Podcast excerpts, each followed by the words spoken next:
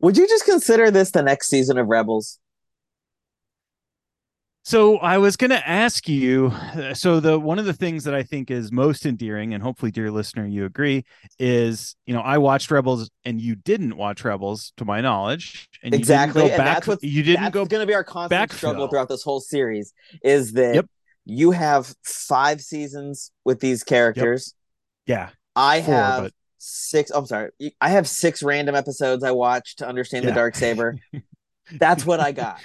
Yeah, no. But I think that is actually really, really compelling because one of the listeners of the show reached out and said to me, you know, as an open question. And I was like, oh, don't worry, Aaron and I will talk about this. Was his comment was, I wonder how much people who don't have a Rebels and Clone Wars background, in essence, only the live action Disney Plus. I wonder what they're thinking. And then Alex from Star Wars Explained had that as like an open question at the end of his first summary was like, hey, I'm like way too close to this because I've seen all of it. And he reads the books too. And a lot of the things that are below even the waterline for us. Exactly. So and here I am. That's the thing. I played the Heir to the Empire video game. My brother read the books. So I'm very familiar with who Timothy Zahn is. I've heard of Thrawn for many years. Zero interaction with what actually has gone on with any of that. Yeah. And then, of course, I have very limited, almost no Rebels interaction. And so here I am walking into a TV show that essentially feels like, to me, the next season of a show. Totally. And that is... that is really, that was one of the things, one that was really endearing to me, but then was another moment for me was like, oh man, this feels awesome, but it feels awesome in the same kind of way that Andor felt awesome to me. And Andor wasn't necessarily something that everybody immediately glommed onto. Yeah. So that was where I was like, ooh, I wonder how this is playing for everybody else. But you know, spoilers abound. I really enjoyed this. I enjoyed, and I was immediately looking forward to talking about. Is that a spoiler to say you enjoyed it? Yeah. Well, I mean, you know, people are. Hey guys, spoiler alert! To the end. I enjoyed this. I'll tell you at the beginning of this before we get too deep in. I guess I enjoyed it too. Okay, cool. But I do feel lost. Okay, guys, is this the way? Here we go. Episode 1, Ahsoka. I want to say her full name, but no, it's just the first name. Yeah. Episode 1, Master and Apprentice, written and directed by Dave Filoni, which you may recognize from everything else. I do like what would you like the green light, Dave? Like, oh, I would like the green light Rebels for another season, please. Like, you can't do that. Okay, then let's call it just one of the main characters and follow them around as they reunite the gang. We're getting the band back together. No, it really does feel like we're getting the band back together. It definitely is the Blues Brothers of Rebels, Star Wars, live action. Yeah, we're on a mission to get Thrawn, right? Yeah, we're on a mission from Thrawn. I also wanted to say score, Kevin Kiner. Yeah. How cool. They got the same guy that did the score for the cartoon that they did for the live action series, and he brought back the same themes. And that is super duper cool. I couldn't love that more. Well, and that he also did Bad Batch, right?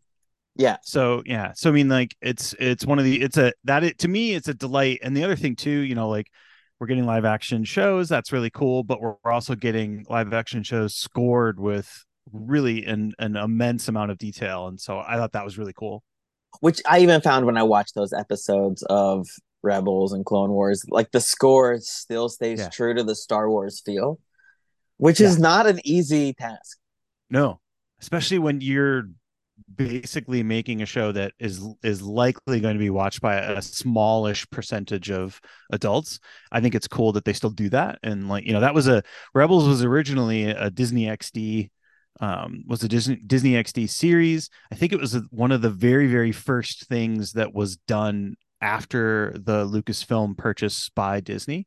Yeah. And so there's little like kind of, there's little points throughout that first season of Rebels where, you know, now that you're looking back, because Disney had kind of pushed aside all of the Legends material, there's all these little things that were in Rebels that were tugging on threads that had been kind of pushed out of canon. So I think that was one of the things that's really cool, and that comes. Which they give some good nods to that when they're like, "Is that Disney property A-wing, not Star Wars Legends A-wing?"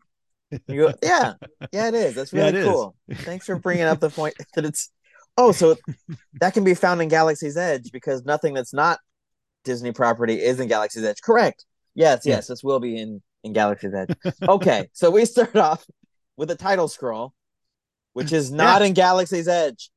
It's a Disney property title scroll, which is not common, actually, turns out. Yeah. Oh, yeah, we haven't seen many of these in the TV shows. I was really excited to see it, because it does make you feel right at Star Wars. And it gives you that grand feeling, although it didn't scroll and tilt away, which is what you would normally have gotten in the theatrical releases. Because those are shot at a perspective. Yeah, and this was not. This was straight up like it was a student film. It was not a student film, but I think the last time, I don't think Rise of Skywalker had a crawl, and so I think the last time we had a crawl for a Star Wars property live action was all the way back to Last Jedi. Yeah, which also makes me wonder if this is more of a Kurosawa sort of scrawl than it is a Lucas scrawl.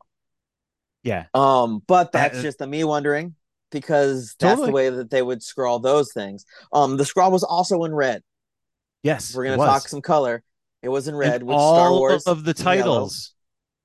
Yellow. So the Star Wars logo was in red. All of the light illuminating the helmets at the beginning was in red. A lot of red. Lots of red. Not orange red, but lots of red. The score was done by the band Simply Red. So it was just red all over. Yes, red all over. Yeah, and some random words completely capitalized. They yell some nouns in there. I like that. I appreciate that. I do too. Where it's just like all caps. Oh, exactly. You know, just on the high empire imperial ship. They've been searching. I like it. I enjoy that they do that, because it means something totally different now than when George Lucas did that in the 70s. Yeah, it does. Because back then it was of importance. Yeah. Oh, so we go and we see a prison ship. We started with a prison ship very similar to the one we saw in Empire. Yeah. I was like, cool. Is this the same one? I don't think it is. I think it's just the same class. No, it's actually I don't think this prison ship that we've seen. So I was looking in Wikipedia, and they actually don't have an identification for this ship yet. One thing is we're looking down on the ship, right? Which I think is a dear little listener. Bit of we spent an extra day before the episode came out, and Wikipedia still does not know. Yeah. Wikipedia knows everything within 8 hours normally. Well, we know it's a capital ship. And it's a capital ship that has prison. That does have prison capabilities. Obviously, it's not a prison ship like we've seen in the Mandalorian season, which was operated by droids and only one Republic individual. But I thought it was interesting that we're not below, like we normally would be when the bad guys are kind of flying over, like the beginning of New Hope and on all the different normal ship scrolls. Yeah, I thought that was interesting too. Yeah, it's not going right over our head. Yeah, so we're looking down on the New Republic. Like a student film. Not like a student film. But yeah, I don't think we have a make and model. This is clearly not an insurable capital ship because we don't have a make and model on it yet. But it is notable. Yeah. It is notable that it has a bridge that looks an awful lot like a Mon Calamari ship, at least from that. And then we do see there's a Mon Cal into the bridge on the ship. There actually, yeah, there is there on the security team. But we get the Crix Nadine style New Republic uniforms, right? That we saw in the. Well, gosh, that all the way back. Well, all the way for us, but all the way back in episode 6. So that same Crix Nadine style officer, I guess that would be an officer. They brought it back to remind us that we're in the same timeline as Mandalorian. Yeah. So that was cool. I did enjoy that. That was like such an easy way to show that we're still in the same timeline, because it is modified from the 70s. So we know we're not watching anything that's taken place in the original series. We're definitely watching things that are taking place in our shows now, with all the slight modifications. We got the Mon Cal that's on there, which I do enjoy seeing. Just one alien amongst humans working security team. Totally. So I'm like, I don't know if it's racist, but I'm like, I bet you he's really good at some of these things these humans aren't, you know, like who knows? Who knows? Like, we don't know. Right. Yeah. Yeah, exactly. But I do feel like every now and then they probably got a Mon Calamari coming in with no clearance. Like, why don't you go talk to him? You go talk to that one. They get on the ship by using an old clearance code, which is an old Obi-Wan trick. Yes. And well, and they're flying in Ita class shuttle. These are the shuttles that were in the Clone Wars, and they were used as ambassador shuttles by Jedi. So it's, you know, somebody flying around in a Jedi ship. I do think it's hilarious that the captain of the entire vessel is like, I'm going to call their bluff. And my backup is basically six of the guys in the domes that are pretty much the Star Wars version of red shirts. Like if you're going to die, you're wearing one of those teardrop dome helmets.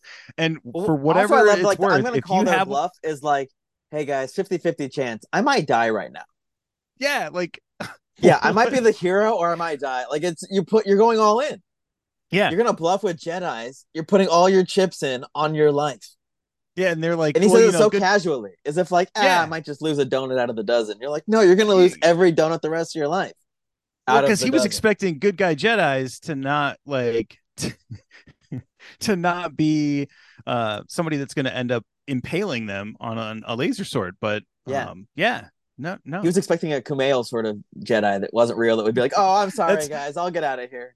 That's a good point. I guess I hadn't thought about that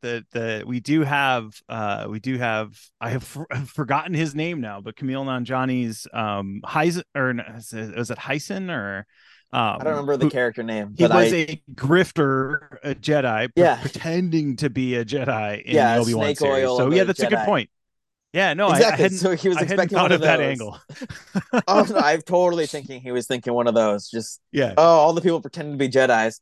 Which is great, because he then goes up and goes like, I'll show you my identification. Although I'm skipping past some things. Let's see. I have... Oh, I took the Mon Cals.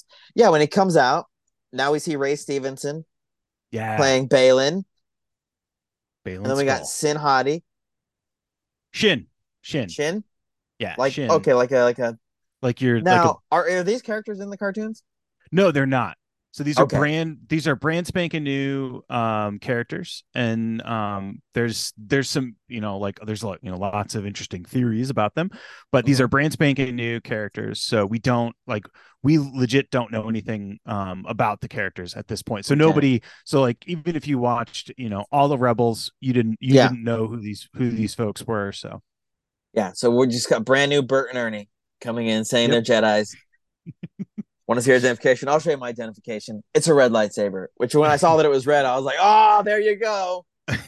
Orange red. You called the bluff with the orange red. Yeah, but he was killing them like they were just red, you know? Like, he did not care. He was a bloodbath choice. It's like, you know, or I could just kill all of you. Yeah. Well, I thought it was an interesting pairing of the two, where Shin basically just goes like full on, you know, 100% aggro into like lightsaber berserker mode, and you know, he's more, you know, like kind of ensuring that everything is okay, and more of that slow ominous move, which I thought was really interesting, the way that, you know, he holds up the blaster of the ship's captain before he impales him. Yeah. And then and she's already, like, you know, in essence made quick work of the 6-person security detail. And then we find out that, you know, the most, if you are wearing a teardrop dome Republic helmet, the last place you want to find yourself is in a hallway. You have like 100% death. Hallways. Yeah, hallways are not for you. What if just one held up a hall pass and gotta live? Hey, we leave to go to the hallway, hold on. You made a joke about the Disney A-wing. So we do get, you know, in the ship's in that ship bay, we do get some spotting of an X-wing. I don't remember if it's the newer X-wing or if it's the old T-65. And then we do get an A-wing in there. So I thought that was kind of cool. The markings on those, I think, were like blue markings. I think that later on in this episode, we'll see there's some that are green markings, but which is where you'll find your hidden Mickey. I didn't spot any hidden Mickeys. Don't go back and try to search that out. If someone got excited for that, I'm just making fun of the fact that it's Disney property. I know. Somebody was just like, "Oh, really? I'm gonna go back." No, no, that's just me lying. I got to spare 56 minutes. Yeah, exactly. What's in the beginning? He said we can just turn it on and just go. So then, of course, they find their prisoner, Morgan Elsbeth. Yeah, and they open up her cuffs with the Force. Which I've seen at the Magic Castle.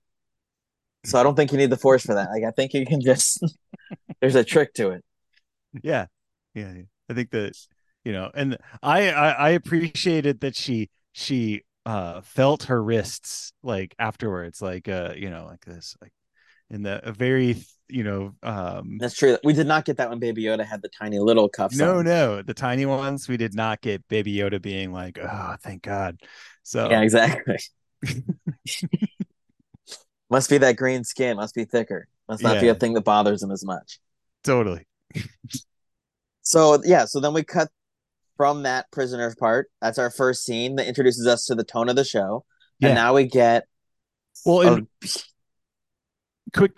Morgan Elsbeth is the magistrate. She was in chapter 13 of The Mandalorian, so folks that have watched The Mandalorian will know her. Again, pointing out, if you didn't watch Rebels, she's not a character in the Rebels. Her first appearance is in chapter 13, the Jedi being bested by Ahsoka. Yeah, no, exactly. Which kind of is where the beginning of the spinoff of the show really begins. Yep. 100%. Is Ahsoka asking her where Thrawn is. Now she's a prisoner, getting freed. She's clearly working with Thrawn. Ahsoka's still chasing it all down. She's chasing the Thrawn shadow. Yeah, and if you're a high profile prisoner, you don't have to worry about being in the New Republic's custody, because they don't have a very good track record of holding. Yeah, you can count to 60. It seems like it's like timeout more than it is really jail, right? Yeah, no, for real. Like, they really should be like, "You guys really want to keep me locked up? Because I don't know if you guys noticed, you all die when you do that." They should try to hide them instead, but that's not. I'm not involved in politics. No. I'm not here to get political. No, we're not going to get political. No. I know Andy greatly enjoyed the debates, but we're not going to do that. All right. So we get to a shot and we see Ahsoka come out of the dust. Yes. Dead center. The Kurosawa shot, which it seems like every time she shows up in live action, they shoot her very Kurosawa. I don't know if that was established in Rebels or if that's just what Dave Filoni does in live action. I think that's more of a Dave Filoni having the chance to pay homage. And yeah, exactly. I mean, I think we don't something that Lucas really enjoyed. Yeah, no, like Lucas definitely set up a lot of his shots around Kurosawa, so they're doing the same for her. She very much got the Seven Samurai.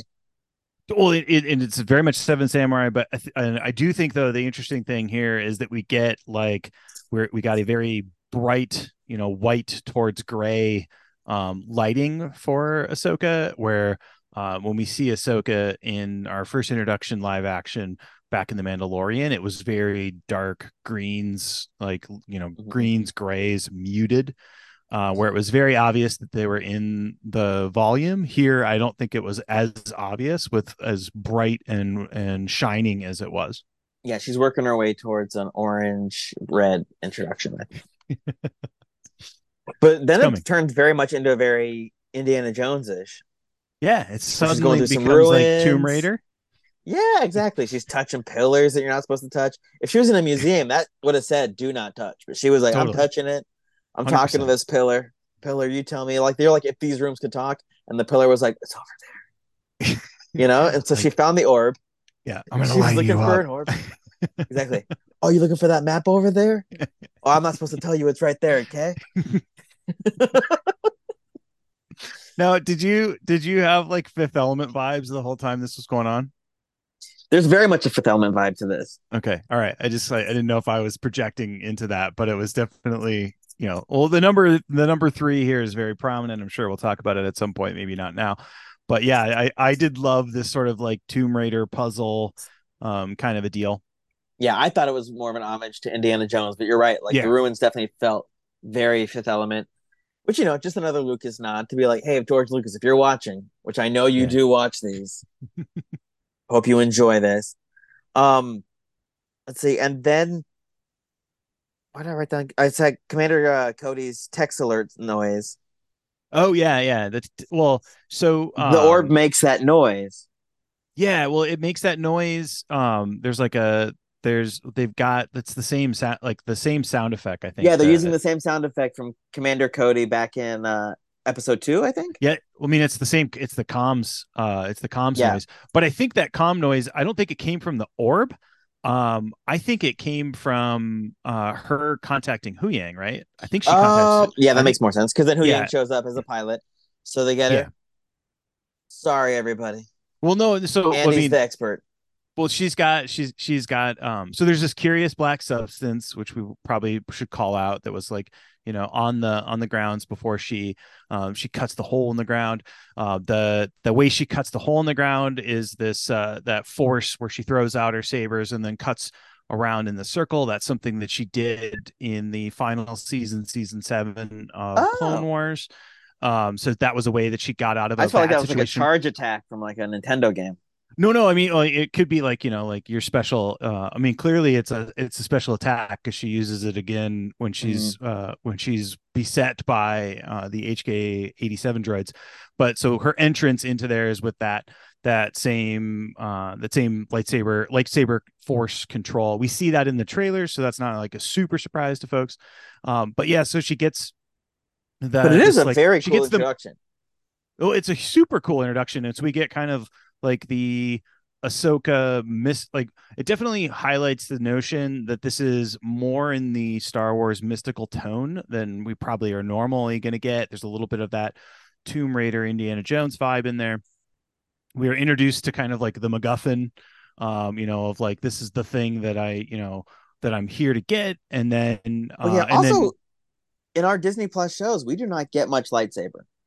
No. In fact, they've been very hesitant to bring a lot of lightsaber into this, and they're almost setting the tone. This is going to be a very lightsaber-heavy show. Yeah, we're about to get the most lightsaber Disney Plus has given us, to the point that we're like, oh, yeah, we're going to go from one room to the other by using lightsabers. And you're like, yes, we are. Yeah, indeed. I mean, if you could do that, you would do that, right? Yeah. But yeah, so, you know, just like in Indiana Jones, you know, she gets this map, this map finder or orb, and then she is beset by the same HK-40, or not, I want to say HK-47. That's the Knights of the Old Republic, their assassin droids, HK-87. Assassin droids. That's the next episode, Andy. No, it's not the next episode. When she pops out of that map room, she's attacked by those HKs. I'm sorry, I was referencing the HK reference in the next episode. Okay. She's searching for some protocol droids, guys. Spoilers. If you haven't seen the second episode, we've ruined it for you. Yeah, ruined. We have not. But yeah, ruined it. I just thought that like that whole little sequence was really kind of a cool deal, and regardless of if folks knew, you know, the back and forth there, like from, you know, the Indiana Jones comparison to the, you know, to the Tomb Raider version, I thought that was a cool little like, oh, okay, now we know what she's here to get, and I thought it was awesome. And then, you know, she bests these HK droids, and then immediately I thought of when we were talking about the self-destruct of IG-11, that was the first thing I thought. Can't even. Yeah, I can't even do this. I'm gonna self-destruct. Yeah. Oh, we're not gonna win. I better just destroy myself. You're like, no. We still need you though. Yeah, no, there's no reason. I'll just kill myself right now. Yeah, and then I do think that that black substance that was encasing the orb and then also above, I do think that was combustible, and that's why the explosion was much greater than so like, because I was like, okay, so Morgan Elsbeth has like HK droids who have like thermo-nuke, like, you know, capabilities, like, you know, do they need anything else? Like, what's going on here? Like, why don't you just set them off to begin with, right? But yeah, I think we're just trying to get through the scene, Andy. You know? Totally. Sometimes you have a whole Star Wars of other things to get to, you know? Yeah. I mean, there's map rooms and there's time travel and there's all these other things. We got stuff to do. Yeah, exactly. We got Baby Yodas to teach. And this is a side mission from that. Totally. 100%. 100%. We just turned a cartoon into a whole show with people and actors. So she calls on Huyang to be like, hey, get me out of here. Yeah. She Ubers, and that's the Commander Cody. That's the Commander Cody comms noise. Yeah. And then so we got Huyang the robot that I'm just learning existed. Yep. You're just learning. Andy's known him for years. I've known him for years. Yeah. So he's great. Huyang's great. He appears in a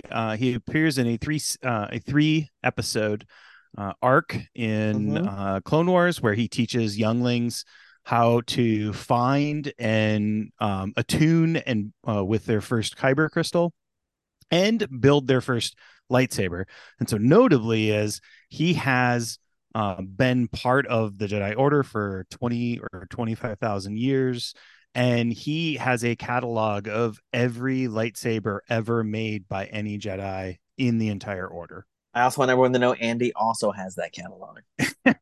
Yeah, I think you might have a better catalog recall from lightsaber hilts than I do, but I do love lightsaber hilts. But you know, but Andy's my Star Wars genius, and Huyang is Ahsoka's Star Wars genius. Well, and notable here is that Ahsoka is the Jedi that pairs with Huyang in that three episode arc. Fans of the Clone Wars will know that also is that arc included Hondo. So the pirate Hondo who appears. Beloved pirate Hondo. He's in Galaxy's Edge, Disney property Hondo. Exactly. You can buy him at the gift store. And there's a robot of him. He'll talk to you. He's going to give you a mission. But yeah, so Huyang, I loved the back and forth with, you know, like Jedi Protocol would call that, you know, he be at a safe distance. Mm-hmm. And then I love that he points out that, you know, maybe you should have a Padawan if you want somebody to watch your back. So I thought that was a nice little bit there to begin with. Yeah. Although I don't think this was a good demonstration of her needing a Padawan. Just shows that she didn't have one. No. She was handling her own demonstration that Huyang was out of order here, but exactly, because I was like, hey, you know what? Maybe if he's had to be the one to save her, then it would have made more sense. If I was to have to Captain EO this and make the whole thing 20 minutes, yeah, you know, like she would have come back a little injured. You know, oh, that wouldn't have happened if he had a Padawan, you know? Yeah, no. I also made the voice Norm Macdonald. Like, oh, that wouldn't have happened like that. Good thing I showed up just in time. So he takes her to Home One. Yeah. Familiar ship. Yeah, very familiar. We saw this ship in Return of Jedi. Yeah. Yeah. That's where we saw Akbar. The ready room where they planned the assault on the second Death Star is the same room that that Hera and Ahsoka end up in. But yeah, so Home One, when they said, you know, Home One's early at the very beginning there, I was like, oh, this is great. So so clearly, you know, Home One is the capital ship of Admiral Akbar, but also the Mon Cal actually turned their skyscrapers into capital ships for the rebellion. So the Home One is actually was a skyscraper building that was underwater on the home planet for the Mon Cal. So I thought it was great. I love that. I loved seeing the X-wings, the three X-wings flying at the very intro there. Yes. I need to pause real fast.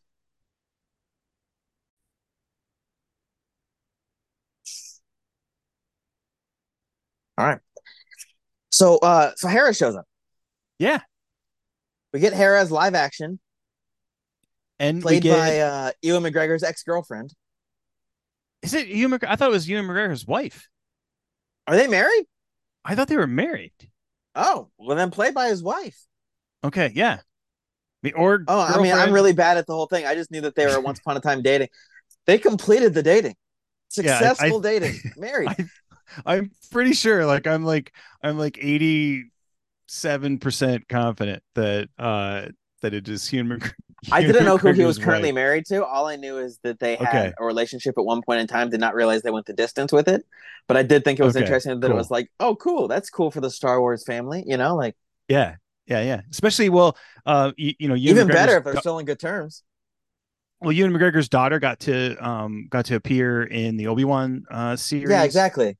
So, you know, like it is kind of a family affair now. So so we get Hera Syndulla. We get also confirmation that Hera is General Syndulla. So over the comms in Rogue One, there is a mention of General Syndulla as they're preparing, to abscond with the Rogue One shuttle. Not a family member, directly Hera. Yeah, because she's got the 5-dot patch that shows that she's a general. Yep. Love a good patch. She's got a lot of jacket patches. Looks like a Purina puppy chow whenever I see the 5-star patch. Yeah, she's got the puppy chow.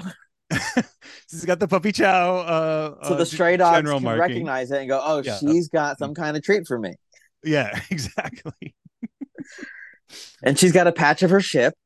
Yep. She's got the Phoenix Squadron patch designed by Sabine Wren, and then the patch graphic for designer her Sabine Wren, who is on Fiverr right now. Yes, she is.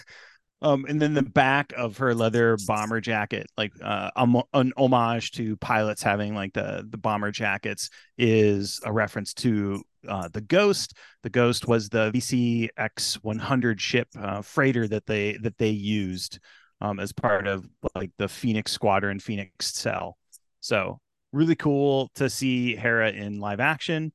And then I mentioned the X-wings in the bay of the prison ship, or the unidentified capital ship. There do appear to be green marking X-wings in Home One in that bay. And that is a squadron that I believe Hera is the leader of. She's the leader of Green Squadron. Oh, is she? As a general. Yeah. So that I thought that there's all these like really little details. So would that make her Green One as a radio name? I don't know. Like I don't know that I've ever heard them give call signs. My guess would be that she probably would reuse either the Phoenix or Spectre. Oh, okay. Because all of the Ghost crew had Spectre. We'll get to this, in a later bit, but then they all had a call sign. Yeah. Then when they end up in the familiar room. Yep. With the one where Luke Skywalker rejoined. Yeah. Remet with Lando says, "I wonder who they got. I wonder who they got to lead that mission." Sounds dangerous. Yeah, exactly. Yeah, but it was also great just to see that room again. Like I'm always a fan of when they like go ahead and like, you know what, let's remake that old set. Totally. Which I know Dave Filoni loves that too, and so like it's cool that they did that. We got that room from Return of the Jedi where they have their conversation. I did not realize that Ahsoka was apparently not friends with like anybody from Rebels.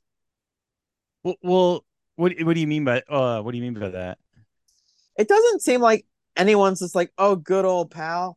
You know, like every time she's meaning like when she with this was kind of like, okay, I guess they're okay with each other, but they're not friends with each other. And then later, I mean, small spoiler, Sabine Wren, not friends with her either.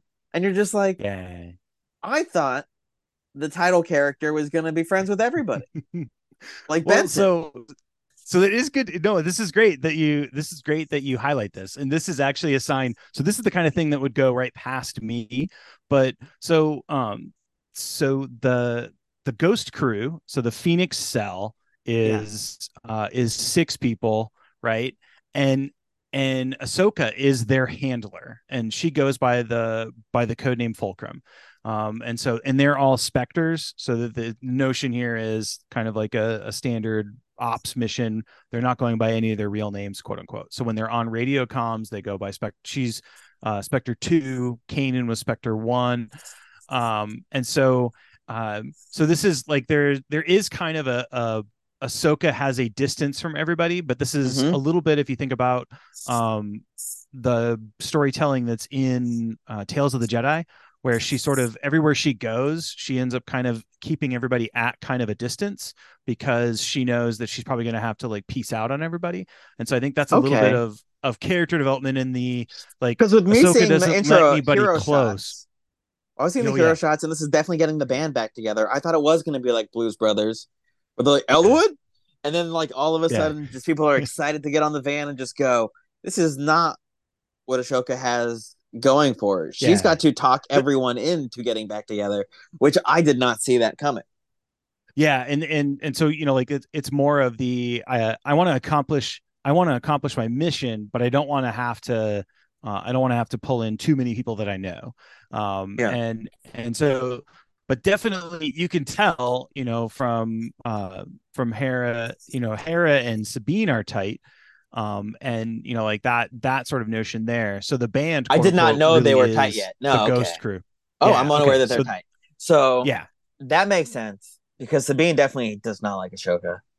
And if she's tight with Hera, with Hera, that of course Hera's like, no, you're mean to my friend. What's wrong with you? Yeah, and that's totally why Jedi's are always throwing me these curveballs. Yep. Which I did see through a little bit of research that she has a baby with a Jedi. Oh, really? I mean, I think it's. You didn't know that? No, I'm teasing. She does have a baby with a Jedi, I believe. So, question about this baby. Where's the baby?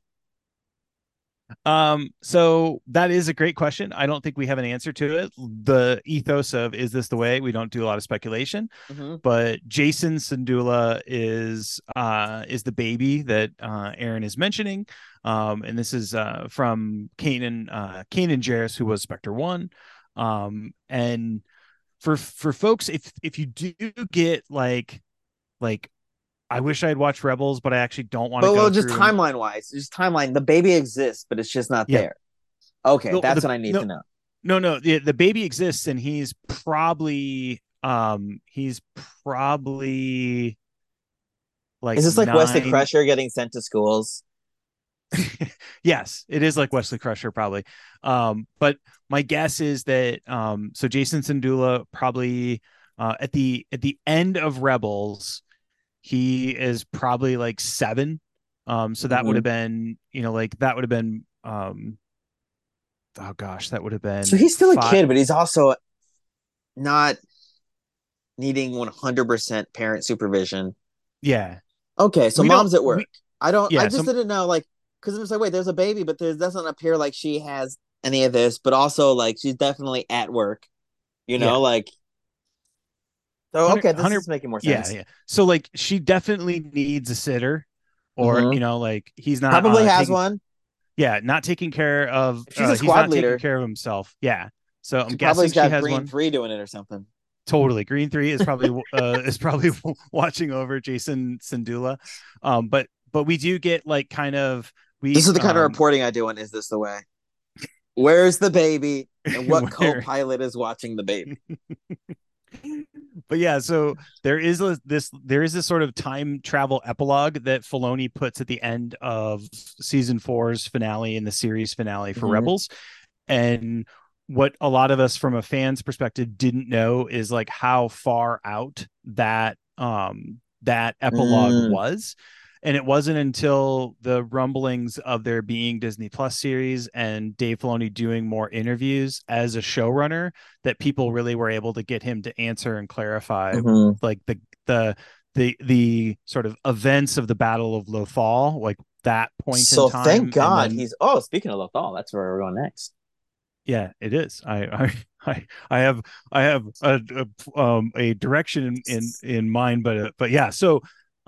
And I'm trying to be gracious to our dear dear listener who may or may not be in the same situation that you're in, Aaron, where you don't have any of that, like the fuller background. But so we get kind of we get this notion of from the Battle of Lothal, we get like this epilogue piece that shows.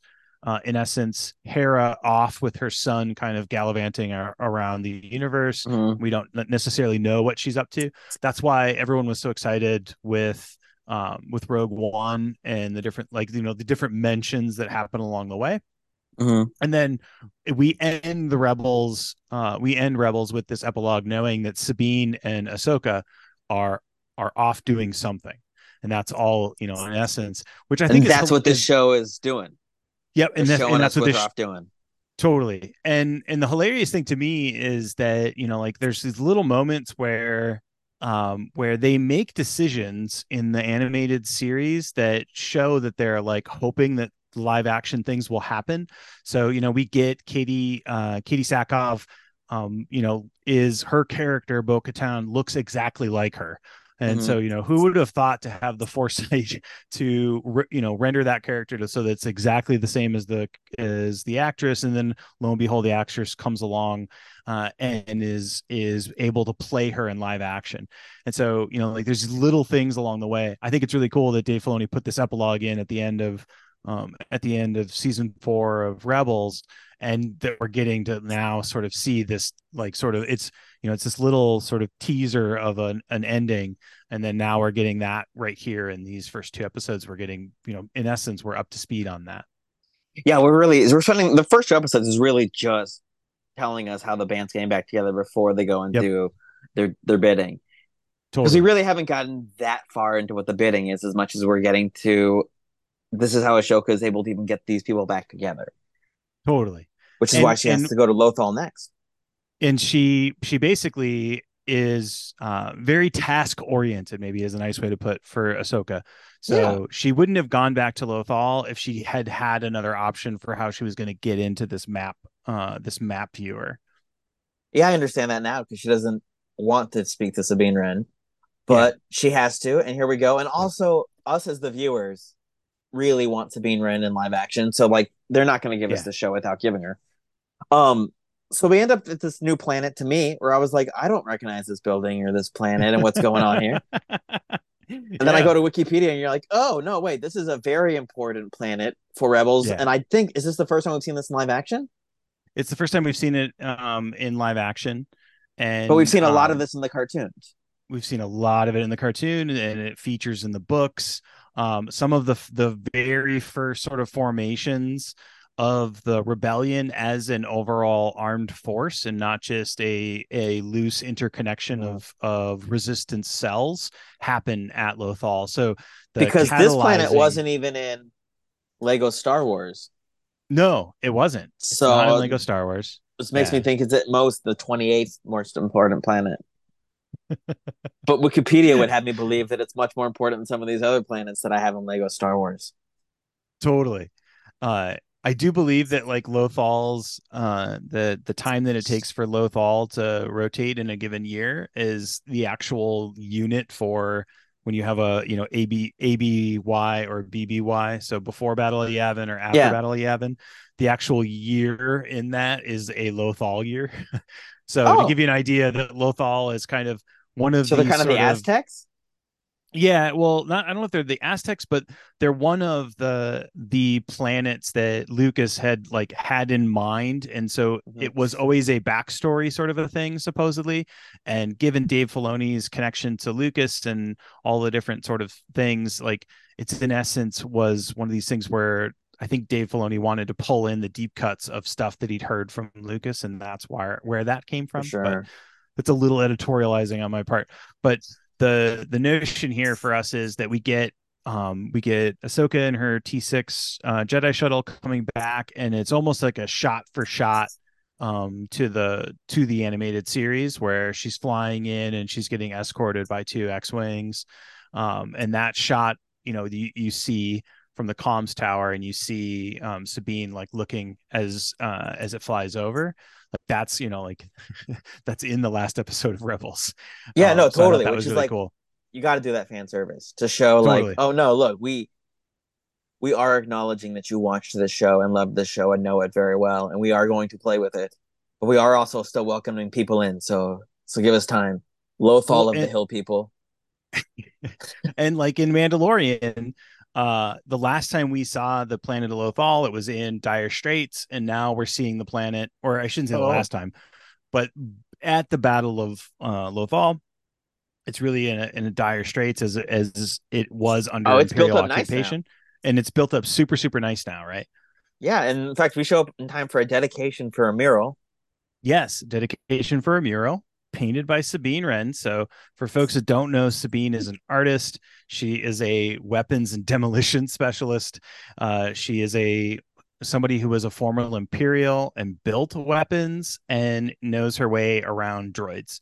And this mural that she painted is like basically a Rebels, like it's a Rebels artifact. Like it's something that's from the series, the Rebels. Yeah, series. It looks like a cell from the show.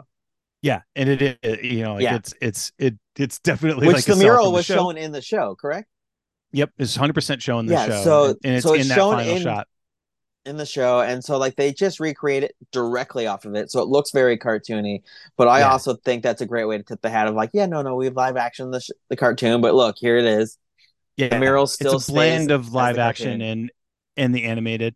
One thing that's worth. But it was at that moment that I realized as a watcher that I'm like, oh no, this is just the next episode of Rebels.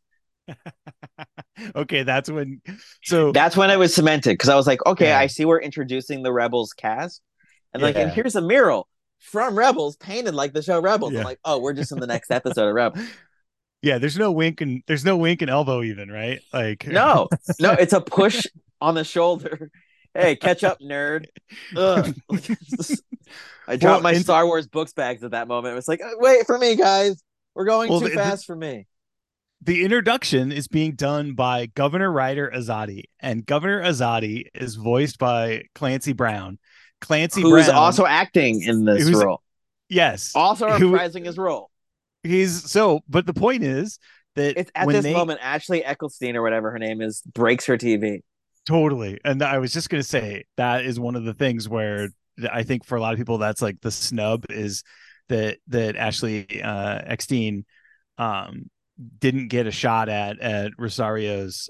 I think Rosario's doing great. Not questioning that at all, but from what I can tell, they both say very wonderful things about each other in the press, but it's also very clear that they're allowing a lot of these cast members of Rebels to reprise their role, except for this main one, the main one.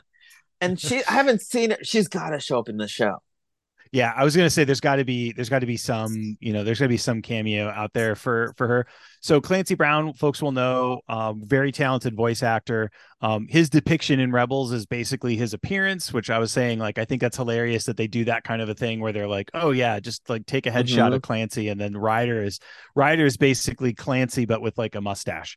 Also, fans of Mandalorian will recognize that voice and Clancy from The Prisoner in season 1 of Mandalorian. He played the Deveronian Berg, and so I thought that was the very unforgettable. Yeah, wait, that was in the very first episode, wasn't it? Not the very first. I think that's episode like 5 or 6. Like I was thinking that bar in the very beginning. Yeah, okay. not the bar at the beginning. No, he's the prisoner. He gets his horns cut off. We think he's dead. But he's not. So a Deveronian's first appearance is in the Mos Eisley Cantina, which may be what you're thinking of. But yeah, so really cool to get that. And then, you know, like Sabine Wren is not there. There's a little bit of character development here for people that didn't watch the show, that she is definitely not a rule follower. You can tell because she's on a speeder bike. If you're on your own on a motorcycle, you're not following the rules. Totally. And then Governor Azadi shoves a senator up front, and this is actually an even deeper cut in Rebels because this the senator is Jai Kel, and Jai Kel was a member of Ryder Azadi's resistance fighters, like early on, somebody that Ezra befriended who was considered force sensitive, and he was afraid that he would be taken into custody by the Inquisitors.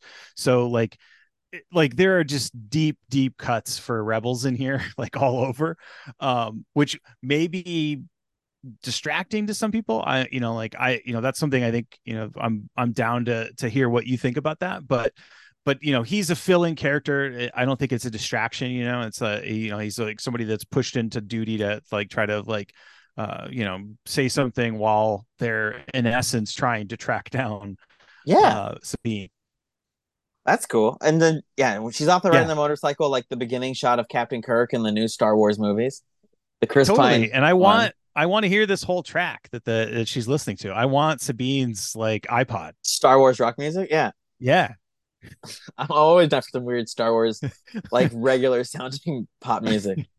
Well, it's kind of it reminds me a bit of when we saw when we saw Zeb in that. Exactly. Squadron. And there was, that's exactly the song I was trying to reference. I was like, oh yeah, a very Earth sounding music, but with Star Wars singing. I'm in.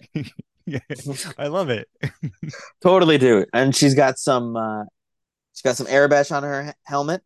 Yeah. The left hand side that we see says babe. And there's a Loth-cat on the back of the helmet, which is really cool. I love the Loth-cat. I didn't realize she was also going to draw them all around her apartment. Sorry to jump around, but she did. Oh, no. Yeah, totally. She loves drawing that cat, which also seems very animated. Like this character would just love drawing these cats that also, I mean, it looks very Miyazaki, this cat. Let's just be honest. Totally. Yeah, 100%. Yeah. And then we get to see some of her apartment, her living quarters. Yeah. So ship nerds will want to call out something as an aside here. So the ships that are pursuing her and trying to get her to turn around before we get this cool for no reason evasion thing they're E-wings, and these are this is the first time we've seen these in live action, and they're from the Dark Empire comics. So like folks, and then so that's just one of these deals. The ship's look an awful lot like some of the different Battlestar Galactica style ships of that time frame, like an older deal. And then there is a 100% copy of the Kenner R2 droid in the back of the E-wing. If you look at it, I didn't notice that. The two sensors have this like teardrop look to them, and they're like the initial Kenner R2 recreation. That's cool. Super cool little detail. That's cool. Yeah. And then the call sign back and forth, the conversation with her. This is also, that moment to me was a very it was very much like Star Wars meets Top Gun again. This was a very Maverick shot. Yeah. It's 100% Maverick, but the call sign that she's talking to Porter, who's the pilot who's trying to get her to back off, his call sign is Spectre 21. So again, like kind of that's a nod to Sabine and Hera, the original Ghost crew. Yeah. So there's just like all these little cool details in there. I just want to say, guys, I've been trying not to make Top Gun references, but Andy makes it so hard. I know. It's just gonna say, I know that we've tried to pull away, but that like I was like, oh man, this Aaron's right. Like this is like Top Gun is Star Wars in some of these different things. A little bit, here. Yeah. So... I mean, there's a lot of dogfighting, a lot of co-pilots anytime, a lot of talk to my goose. Fly the tower. So, anyways. We get to her. We get to Maverick's apartment. Yeah. Sabine Maverick. And she's got some Imperial helmets on the side. She's got some marks on the wall of all the stormtroopers she's killed. Yeah, exactly. Yeah. Much like the side of an F-16. She's like, here we go. Boom, boom, boom, boom, boom. You're like, what is going on? And then she's watching.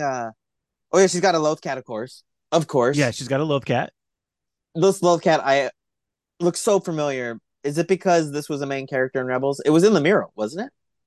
So there are, I think there are 2 or 3 Loth-cats in there. I don't think we get this isn't a character, isn't a direct character. Okay. But Loth-cats appear all throughout Rebels, and Ezra has it like an affinity for both Loth-cats. Because even as a person who hasn't seen the show, when I see a Loth-cat, I think it's referencing the show.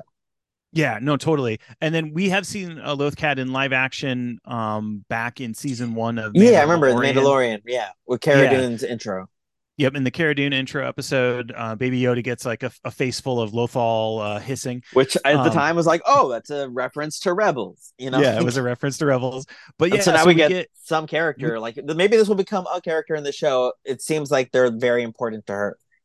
Totally. And we get, kind of that definitely like human cat bond kind of a deal. Yeah. And then notable too is from what's in the comms tower. Ezra, part of the reason why Ezra ends up meeting up with the rest of the Ghost crew is he was a full on thief. And he loved to steal Imperial helmets. So part of that nod in there is, which is referencing the movie Monkey Trouble, I believe. Yeah, it is a little bit. It is a little like that's just a reference for my brother specifically. Okay, well, it is a little bit like Monkey Thieves, that one TV show that you got me to watch. Oh, I love Monkey Thieves. Monkey stealing anything is great. So Ezra's a thief. So I'm going to conclude this to be Ezra is a monkey. I'm going to make a note of that. One second. Sure, that's not maybe what part, I meant. Possibly part monkey. But there are two biker scout helmets like off in the corner, and Sabine and Ezra end up stealing biker scout armor and are in a mission with biker scout both biker scout helmets. And then there's as you're panning in the sequence. I'm so sorry, one second. Oh, I thought you okay. Yeah, so when we're panning from left to right to see those stormtrooper helmets that are in the like far right of our corner, at the beginning of that pan, just in the shot really briefly, is another biker scout helmet, but it's painted orange and it's alongside the different stormtrooper kill marks and the Loth-cats that she's drawn on the wall. And that helmet, that orange helmet, is one that she painted for Ezra, and Ezra wore throughout season, I think the end of season 3 and then in season 4. And so it's kind of like, it's like Ezra's helmet. And so there's, you know, the helmets that he kind of like thieved off to the side that may have been the ones that they were wearing on their mission. But that one is like of, you know, like particular interest. So yeah, that's so cool to see all of these little, you know, things in there. So I'm sure as a fan of watching things come to life like that, like that's part of what makes Disneyland so fun, is you're like, that looks like the cartoons moving. Totally. To see like the drawings become props is such a spectacular thing. And I'm really happy the show's going to clearly be full of it every episode. But you're going to get the enjoyment out of that more than I will. I will find out in the aftermath. I was just going to say, I may be diverting us in particular alleys that may or may not be of interest. But I mean, like there really is like that comms tower that she's in has all of these kind of Disneyland, you know, you're in it, your Aplok Spire. It totally feels like you're in the waiting line at Disneyland for the Rebels ride. And so like, oh, look, we're in her room. And like, so there's references to all these little episodes and things. That is 100% what's going on. And we even have a hologram playing. I was just going to say the hologram viewer is a deep cut. I mean, it is not an exact hologram match to what Qui-Gon shows the Nubian ship on, but it is definitely like that. Like we've seen this all throughout Star Wars. It has that sort of it looks, you know, a bit like a golden hockey puck that is a little bit like a 45 spinner. And I thought that was really cool. And then we get this this introduction to Ezra, and it is a holo clip that Ezra has recorded just for Sabine. So in the series, we get there's a hologram that Ezra records for everyone else amongst the crew, but he highlights what's interesting in this recording is that they're trying to point out to you that he recorded one especially for her. And that, you know, is it, before we get this notion of her looking for Ezra, or if you oh, for sure. She definitely is very much missing Ezra. Yeah. The mannerisms in the hologram, by the way, are incredibly hilarious. When he talks about the crew as being like his family, he like puts his hand on his head, like sheepishly, in the same exact way that's in the animated series. Like, oh, cool. There's so many little like beat to beat kind of things like that. But yeah, so we get this introduction that, you know, here she is. What you may not realize is this is Ezra's hangout. This is where Ezra lived before he met the Ghost crew. And then she's watching, clearly, you know, lamenting his absence and watching this hologram. Yeah, no, that's super cool. And I just knew that it was a hologram of Ezra, and I knew that he was wearing clothes that we've seen him wear in Rebels. Yep. And it's the clothes that we see before he disappears. So this is right before the end of Ezra. Yeah. Or the disappearance, because he's the whole show so far is foreshadowing his reappearance. Yes. That's not even a spoiler. That's just what storytelling is. Yeah. Oh, it would be weird if he didn't show up at this point. Yeah. And then she has a Force dream. Yeah. Where Ezra's talking to her to make even more foreshadowing. Yeah. And, you know, I mean, I imagine they didn't just cast Amon Esfandi for, you know, for giggles, like for this, for this hologram. Yeah, for dream sequences. Exactly. Yeah, dream sequence and holograms. It's very clear he's coming back, but she's like been waiting for this. And and so now we have Ahsoka showing up to have her face to face with Sabine. Yeah. Sabine goes onto Ahsoka's ship. We see a lot of High Republic sort of imagery around the common areas of her ship. And so I'm just like, oh, did she steal this from the High Republic? What's this? Yeah, it does feel like that, right? I mean, you know, she left the Order. So, you know, but she's, you know, here she is. She's she says she's not a Jedi, but she's flying around in a Jedi ship. Baylan Skoll also says he's not a Jedi before he impales an admiral of his ship. Yeah, exactly. We're also flying around all the things. Yeah, he's also flying around in a Jedi ship. Yeah, you're saying you're not the Minnesota Vikings, but you're wearing a Minnesota Vikings uniform. But you're not with the rest of any of the other members of the team. But you're tackling people in the lobby. So tell me what's going on. Yeah, explain to me what this is. Are you Jared Allen on vacation or what? Yeah, this is very confusing. Yeah, no, they definitely have things they shouldn't be having in their control, and they're using it against the wills of the Jedi Order. Yeah. Or, like, not in the way of the Jedi Order. But it's very fascinating. So they have their sit-down where they're like, we're not friends, you know? Like, yeah. Yeah, I just want you to help me with this thing, and the only reason I'm here is because Hera told me that I needed to come here. Mm-hmm. So... Yeah, exactly. And you're like, well, I don't like you. I don't like you either. But maybe we can get along because we both signed on for 8 episodes of the show. Totally. And then IMDb like, has us down for 8 episodes. We better make good on this. Exactly. And then Huyang's like, this sounds like the beginning of a character arc between the two of you. You know?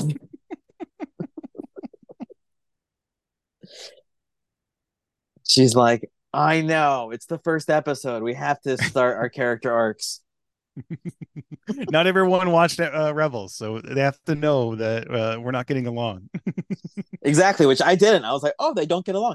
I thought they were best friends. They're the two names I know. So you're like, okay.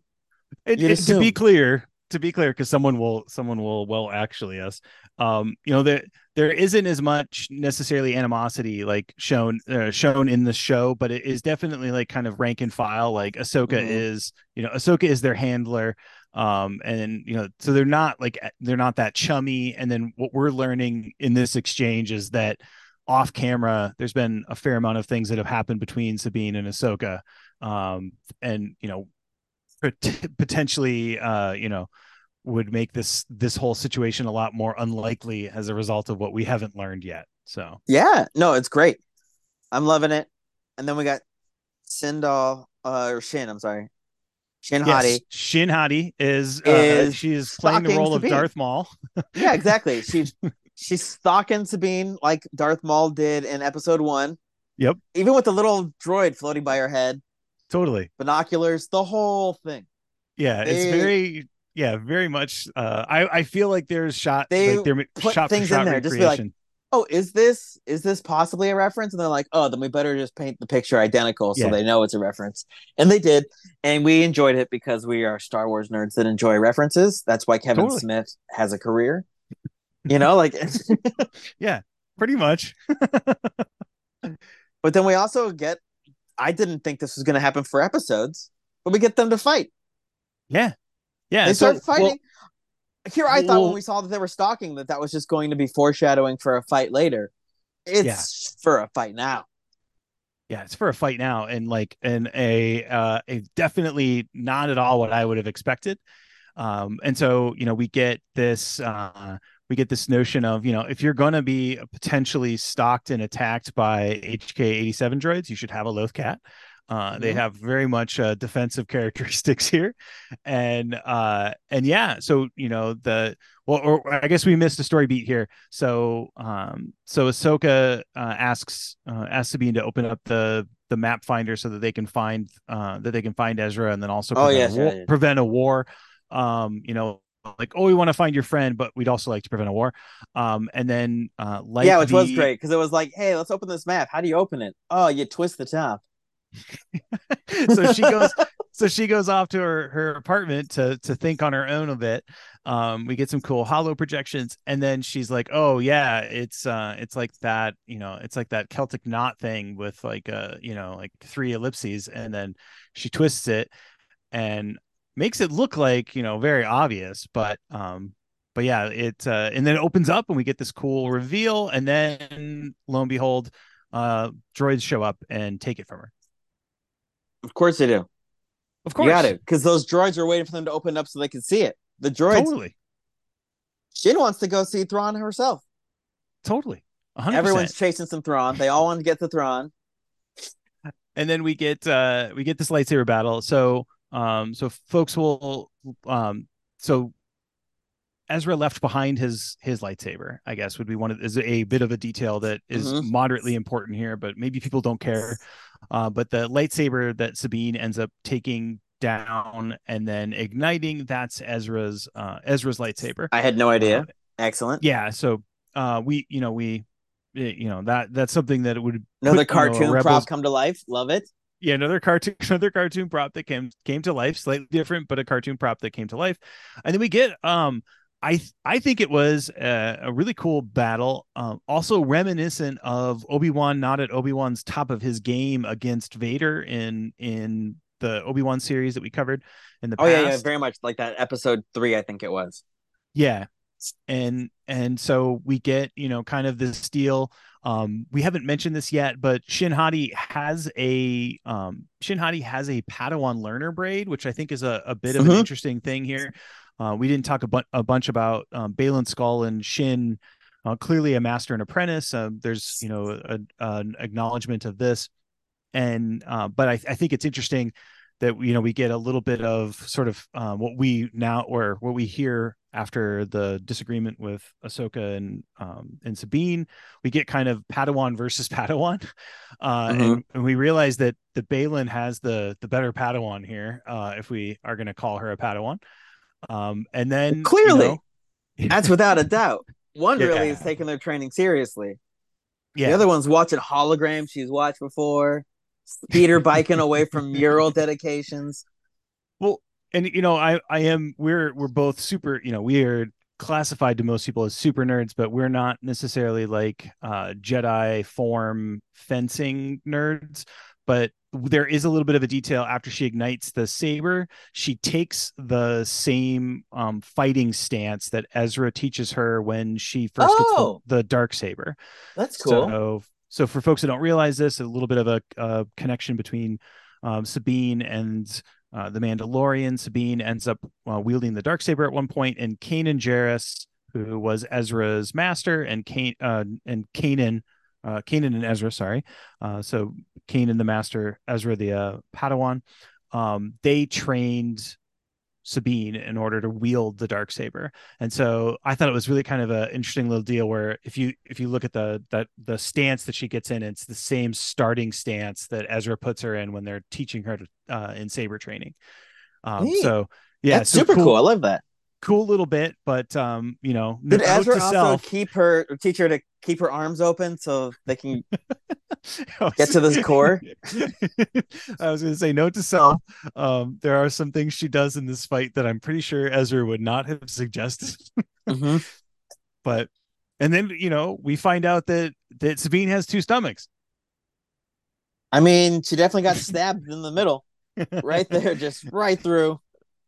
Like to the right, I will say, like, you know, from a stabbing impalement placement, not anything I had expected, right? Like, you know, this, you know, see, now when that happened, I went, well, this is Star Wars. They will kill somebody, immediately after advertising them a lot. That is definitely a very Star Wars thing to do. Totally. I've already, you know, at this point in time, watched the second episode, so spoiler from the very beginning. From the first scene of the second episode, you'll see that she survives the impaling. Yeah. But at the same time, I thought at that moment when I watched it, I was like, oh, she's dead now. Yeah. Well, we had that moment where you're just like, oh, geez. We do know that that Ahsoka and Huyang and the T6 are like closing in, and they're, you know, they see the battle going on. That's true. And so she does get kind of like immediate aid. You could also make the argument that where the impaling wasn't vital organs, and I don't know, maybe a lightsaber that's orange and red cauterizes your wounds better.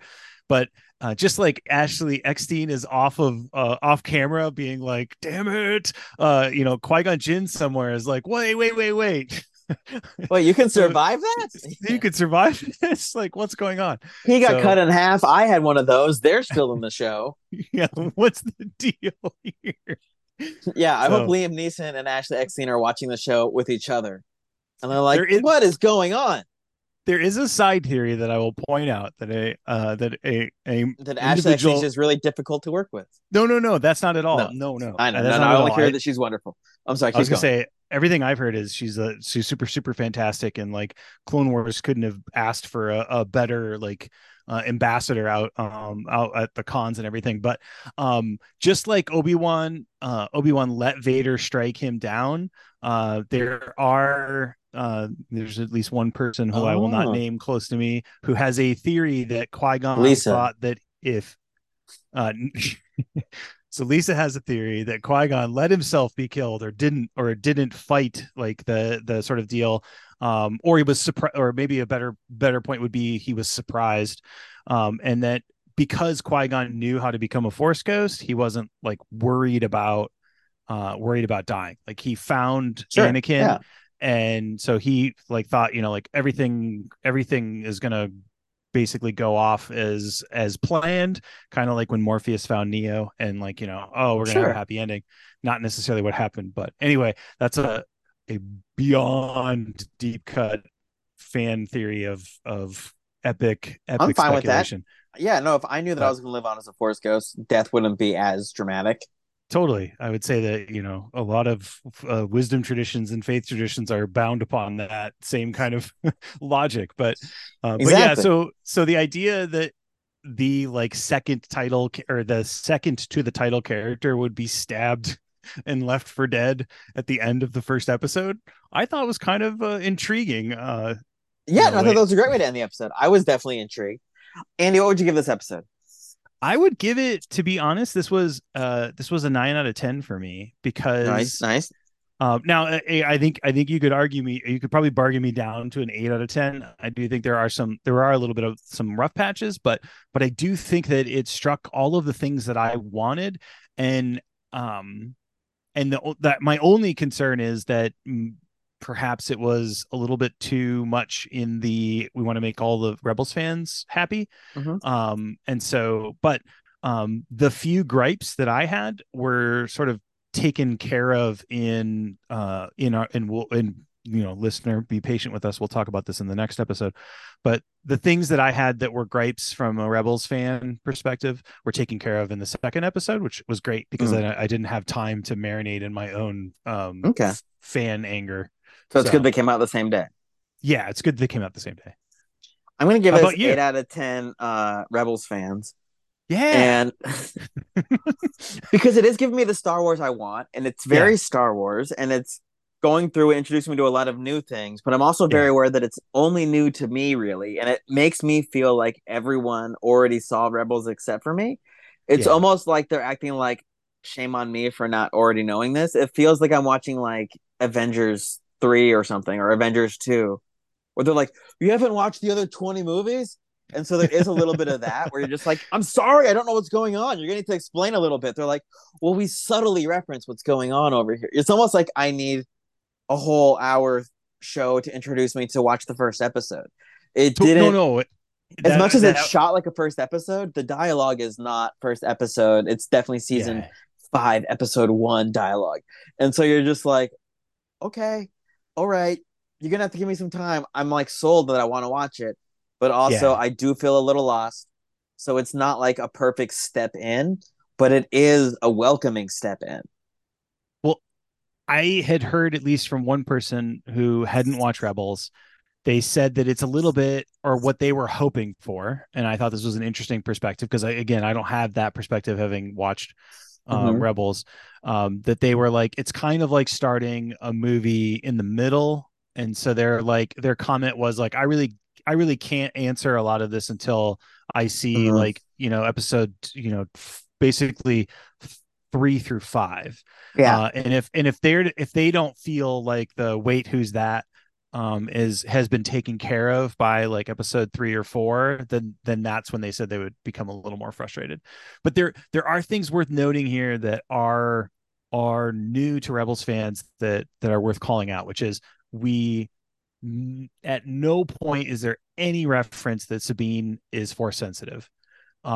So she's taught to wield the saber, to wield the Darksaber, and so clearly, which Finn has now showed us that that's not a clearly only force sensitive behavior. Which totally. When I was growing up, that was 100% showing that it was a force sensitive behavior. Yeah, and so the only hint that there is that Sabine might have some force attunement or force sensitivity is that as she's trained with the Darksaber, she calls out to Kanan that she notices that the blade has gotten lighter and and it feels like it's moving more swiftly, right? And that's just like epically small detail that gets played up like all the way to 11 in Mando with the weight of the saber for Din. So that Padawan thing is totally not there. And then Shin and Baylan are completely not there. The very, very interesting thing is, so Skull and Hati are the names of Norse wolves. And one of them is a white wolf and one of them is a gray or black wolf. And they chase the sun and the moon. If you look at that mural of the Ghost crew, that is there's in the two wolves series, on one on each side. There's each two side. Wolves. Yeah. There's two Loth wolves, one on each side. There's a white wolf and there is a black wolf. So one argument you could say is that, you know, maybe they were in the series, but they weren't in the series the way we thought they were. But yeah, so like the quote unquote bad guys or the foils are like totally new from Rebels, from a Rebels fan. Clearly not Sith, but also clearly not, you know, or clearly not 100% Sith, but clearly not Jedi. And then, you know, we'll talk more about Morgan Elsbeth and some of the things that were revealed in part 1, in part 2. And we'll get a little bit deeper into that. We haven't forgotten, but you know, some of the things we get. I mean, this is a lot of, much like Star Wars. Totally. It's so dense. It feels like it's 2 hours to explain a half an hour. Totally. So and so like I almost felt a weight with this one where you're just like, oh my god, like, this is gonna be such a long episode for such a short episode. Yeah, I think if you take away the credits, it's like 40. I think it's 49 or 50, maybe 50. Yeah, flat. I don't know what time is it right now. It's 6:04. So we've been talking for what, 90 minutes? Yeah. 40-minute episode. We talked for 90 minutes. But I'm so excited. Yeah, no, exactly. It feels like you go to a family reunion and like you're like, it's a big deal that my aunt's talking to my grandma. See, because back in the 88, grandma thought she wasn't raising her daughter right. And like they really stopped speaking since then, a couple years. And so like they started talking, but this looks really friendly. It's like it really is so much. Mm-hmm. So I apologize for how long it is to explain Star Wars to people. But also, I don't know what part of that we're not supposed to do.